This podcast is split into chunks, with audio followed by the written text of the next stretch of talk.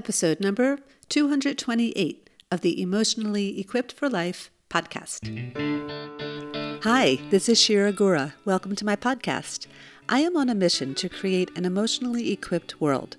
I created two simple step by step tools that empower you in your life and in your relationships so you can be calm, be in control, and feel better in any moment. I'm the author of two award winning books Getting Unstuck Five Simple Steps to Emotional Well Being, and The Clear Way Five Simple Steps to Be Mentally Prepared for Anything. You can learn more about these books and more by heading over to my website, shiragura.com. Thank you so much for choosing to be with me today. And now for today's episode. Hello, my dear listeners, and thank you so much for joining me today. Well, for those of you who have been following me for the last few weeks, I am now back home. That is, home where I live, not home where I grew up, in Israel with my husband and my kids. We decided to cut our visit short for a few reasons, one of which was there was talk about Israel going into another potential lockdown, and I feared the airport might get closed and we wouldn't be able to get home for another month. And so we made that decision and we're back. I've actually been in quarantine with my kids for the last week, and that's just protocol from when you travel abroad. I tested negative at the airport, which is something mandatory before leaving the airport, but still, we needed to go into quarantine and then test again one week later. And so I had a lot of time to be in the house, which for some people can be incredibly difficult. And for other people, like me, it's like you can't have enough of that home time. And basically, what I'm trying to say is that I took great advantage of being home with my kids to do a really deep clean of my house. And when I say deep clean, I mean going into each of the kids' bedrooms and taking everything out. And I mean everything clothes, dressers, school bags, everything except for the beds which were either moved away from the walls or literally picked up and stood against the walls, depending on which kind of bed each of my kid has. And I did this one by one with each of my boys. My daughter is currently in the Navy. And while it took a long time to clean each room, and I'm talking hours, because, you know, it includes sweeping and mopping the floors and washing down the windows and all of that. I have to say, it feels great to have a tidy, uncluttered, and clean room. And of course, if you multiply that by the number of rooms I did the family room, the bathrooms, the kitchen, etc. you end up with a tidy, uncluttered, and clean house, which just feels divine. And in addition to that, I spent a lot of time weeding because after a month of no one taking care of my garden, okay, big mistake, I'll learn for next summer. Lots of weeds have grown in the garden, some of them quite beautiful, but you know, they just overtake the garden. And so I spent a lot of time weeding so that my herbs and my trees can grow without the weeds and the vines, you know, growing on top of them. And of course, I spent time cooking and feeding my kids and doing the laundry and working with my kids with their musical instruments as they still haven't started back up with their teachers. And I'm the parent who has that ability. And of course, doing my work, right? Working with my clients and facilitating my inner circle. And aside from the jet lag, where I haven't been tired nor ready to go to bed until like four or five in the morning for several nights, it's been lovely. And last night, we were invited to a holiday meal with my husband's family. Yesterday, my husband worked all day in the heat. He's a builder. And I worked all day in the house doing everything I just shared with you. And when my husband came home around three or so, he saw me in the kitchen preparing food to bring to this festive meal. And he announced that he was exhausted and he was going to go for a nap. And I nodded my head in agreement and said, Great, as I always do. That is to say, while I could offer my husband little jobs here and there to do in the house, I don't really need his help. I can do it all on my own, or at least with the help of the kids. And so this week, I'd like to share with you a story not only about how I got unstuck, but about how my husband modeled for me how to get unstuck as well. You ready? So, as I already mentioned to you, yesterday my husband worked all day and then went for a nap before going to his family's for this festive meal. I worked all day with the kids in the kitchen and on my laptop, And both of us had great days, right? We were happy. Neither of us were feeling resentful of one another. Everything was okay. And then it was about 5:30 in the evening and we were just about ready to head out. I handed each of my kids something to carry to the meal, and I took a dish as well. And my husband had nothing in his hands. He offered to take something, but I told him, you know, we got it, all's good. So as we walked out of the house, he was the last one, which means, you know, he would lock up. And I had put a bag of trash at the entrance to the house, knowing that when we would leave, we would take it out and put it in one of the trash containers in our community. And so let me pause just for a second so that you understand what I mean. In my community, each house doesn't have their own private trash can, the way I grew up, and perhaps what it looks like now in your house. In our community, we have several locations where there are community trash cans, and that's where you take your trash. These are centrally located, so you really don't have to walk more than, let's say, two houses before reaching a trash container. And while this may seem annoying to you, the truth is, once you get used to the concept, it's really not a big deal. And so we were all walking out of the house, and I asked my husband if he could just take the trash bag with him. Remember, he had nothing in his hands, right? And this is how he responded I could take the trash out. Okay, so let's take a moment and pause so that we can talk about the difference between fact and story, because this is a central teaching in the work I do. Let's look at what the fact was. The fact was my husband said, I could take the trash out. Six words, right? That's a fact. If you're asking me what my story was, I would say that my husband said those words in the most derogatory and like anti wanting to be on my side as possible. And this, my friends, is where we get stuck in the story. We never get stuck in the facts. We get stuck in the stories we tell ourselves. So, in my story, I was so surprised by his reaction and his words and his tone. I just stood there in disbelief. I was thinking to myself, is this guy serious? I'm asking him to just grab the trash bag. What the heck is the problem? Does he really want to come home to a trash bag at the entrance to our house? This is my husband, for Pete's sake. He should be working with me, not against me. And then he said something like, Well, where do you want me to throw it? As if the trash container was like, you know, miles away from our house. I was literally dumbfounded by the whole situation. My husband knows quite clearly where the closest trash containers are, one of which was on the way towards where we were headed. And I'm just thinking to myself, why does he fight me? Why? Why? And I got stuck right there in that moment. After having showered and, you know, gotten dressed up for this festive meal, I just started crying. And he looked at me equally shocked. What's your problem? Why are you so upset? And as equally confused as he was, I tried to explain to him that life would be so much easier if he just flowed with me instead of going against me. Like if he would have just answered, sure, or no problem, or happy to do that, everything would have been fine.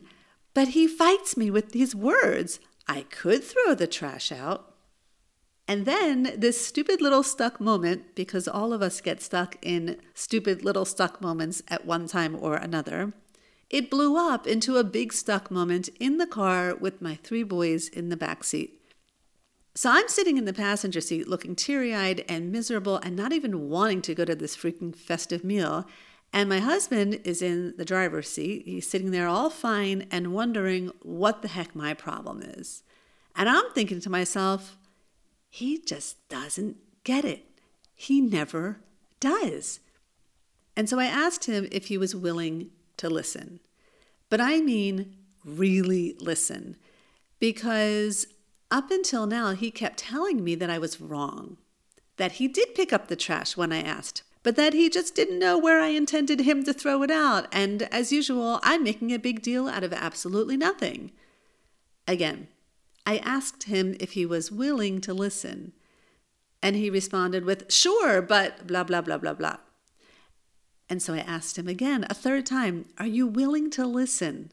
I told him there's always two sides to a story. And when people only live inside their own story and they don't see other perspectives, it really limits them and it limits the people around you and the relationships that you have.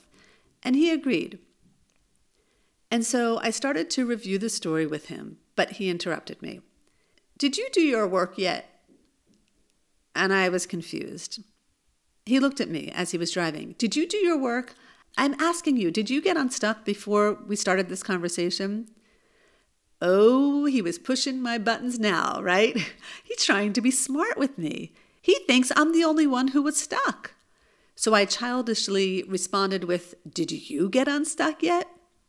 And he responded, I don't need to. I'm not the one who's stuck. Oh, if you could only have seen me then, steam blowing out of my ears. But what he had to say next was brilliant. He said, One thing I've learned from you is that just because another person is stuck doesn't mean that you need to get stuck too. And you're stuck, Shira, but that doesn't have to affect my well being. I was happy when I got home today. I was happy when I left the house, and I'm happy now. And I'm not stuck. Believe me, you are. And while I'm happy to listen to your story, I don't think it's me who has the work to do. And I was like, whoa, where the heck did that come from? Oh, right. Years and years of him listening to my podcast episodes and reading my books, he picked up something after all. And then he said, Look, I'm sorry if you think the way I said what I said wasn't nice. If that's what you're looking for, I'm sorry. But I did pick up the trash when you asked, and I had every intention of throwing it out. And besides, even if I did say what I said, it doesn't need to affect you. Just like your being stuck right now doesn't need to affect me. I can keep going living my happy life even if you choose to stay stuck, which is what you're doing for some reason. And I don't know why you're choosing that, but I wish you'd get unstuck. Double whoa, right? I'm not sure I've ever had such a clear moment of having a student turn into my teacher. I mean, not that my husband was ever, you know, officially my student, but you know what I mean. He learned my tools. He learned the theory. He learned to embody these tools, and now he's living them. And he's modeling that for me. Like mind blowing. And that shocked me into silence and into taking a stop. He was right. I didn't go through the unstuck method when I needed to. And so I decided to take the opportunity and do it in that moment, silently in my head. S, for the stop, I just took several breaths. I calmed myself down. T, I told myself I was stuck on fury at the time, which I allowed myself to feel through my tears. U, I uncovered the belief that my husband should not have said what he said and he should not have said it in the tone that he said it. And when I questioned that belief, I realized it wasn't even true. My husband should have said what he said, and he should have said it in the tone that he said it because that's what happened. That's who my husband was being, and that's how reality played itself out.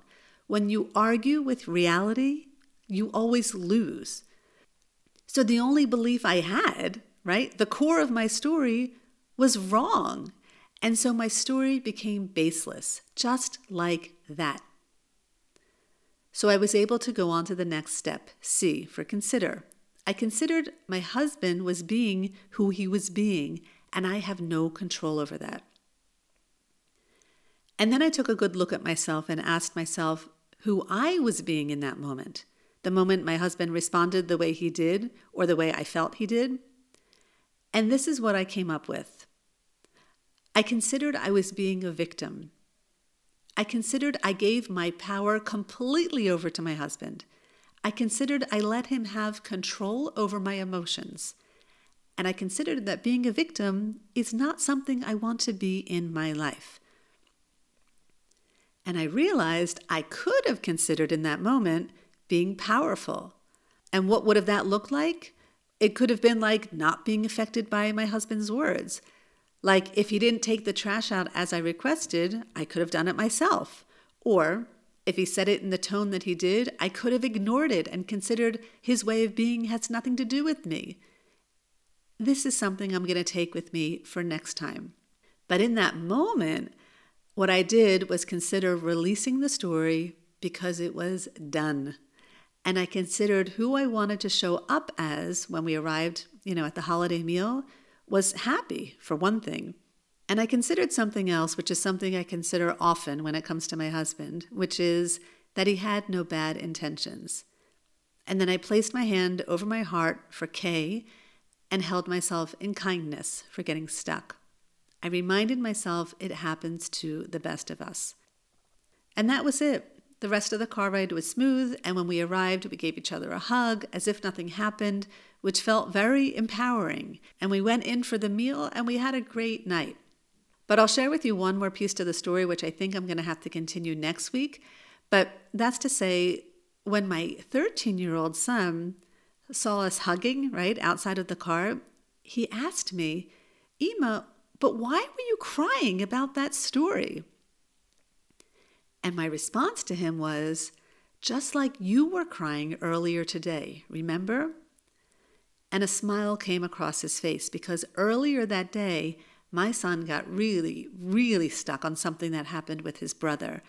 And he was so stuck that he came to me for support, or I should say, I offered him support and he accepted. And he really got unstuck and he did it so beautifully and within seconds. And I loved that my son was actually able to witness me get stuck and then get unstuck because it normalizes that this happens to all of us, or at least getting stuck happens to all of us. Getting unstuck really only happens when you are equipped to do so. There is so much I love about this week's episode my story, the fact that I can do this work with my husband and share this common language with him, my son's witnessing of all of it, so much goodness, so much learning and growing and evolving and motivation to do this work and trust that it actually does wonders. It empowers you to feel better in any moment. It transforms you as a person.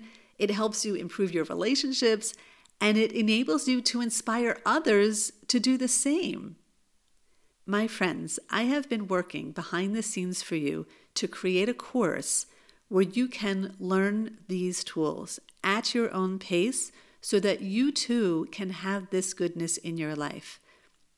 My course is called Get Emotionally Equipped, and it's now available on my website at shiragura.com. This course is a culmination of years of my work, and I am so proud of what I put together for you.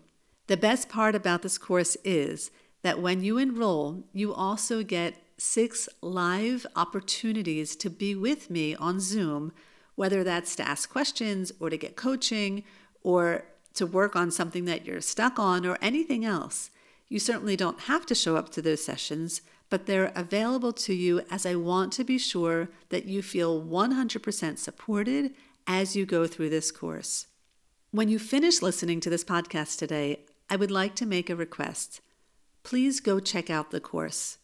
Go over to my website, click on the course, and consider enrolling. You won't find this course or my tools taught like this anywhere in the world, as they are tools unique to me.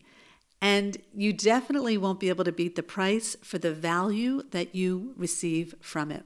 When you go check out the course, if it speaks to you, please consider enrolling. And if you know of someone who you believe may also be interested in the course, please share the information with them. I would be so grateful for your support. And of course, I almost forgot. When you complete the course, you're going to receive a personal invitation from me to join my inner circle, which is the best way to ensure that you'll actualize these tools into your life. As it's one thing to learn something, right? But it's another thing entirely to actually apply these tools to your specific life situations. And that's what this work is about. It's about practice.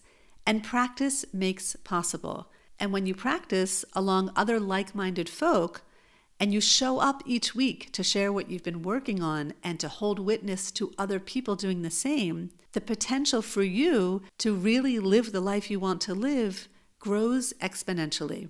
And so I don't want you to think that when this course ends, that's the end of your time with me. No, that's actually just the beginning.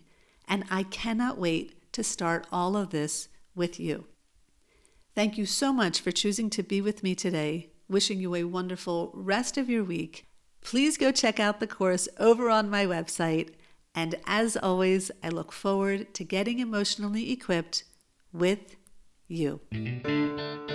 Thank you for joining me for this episode of the podcast.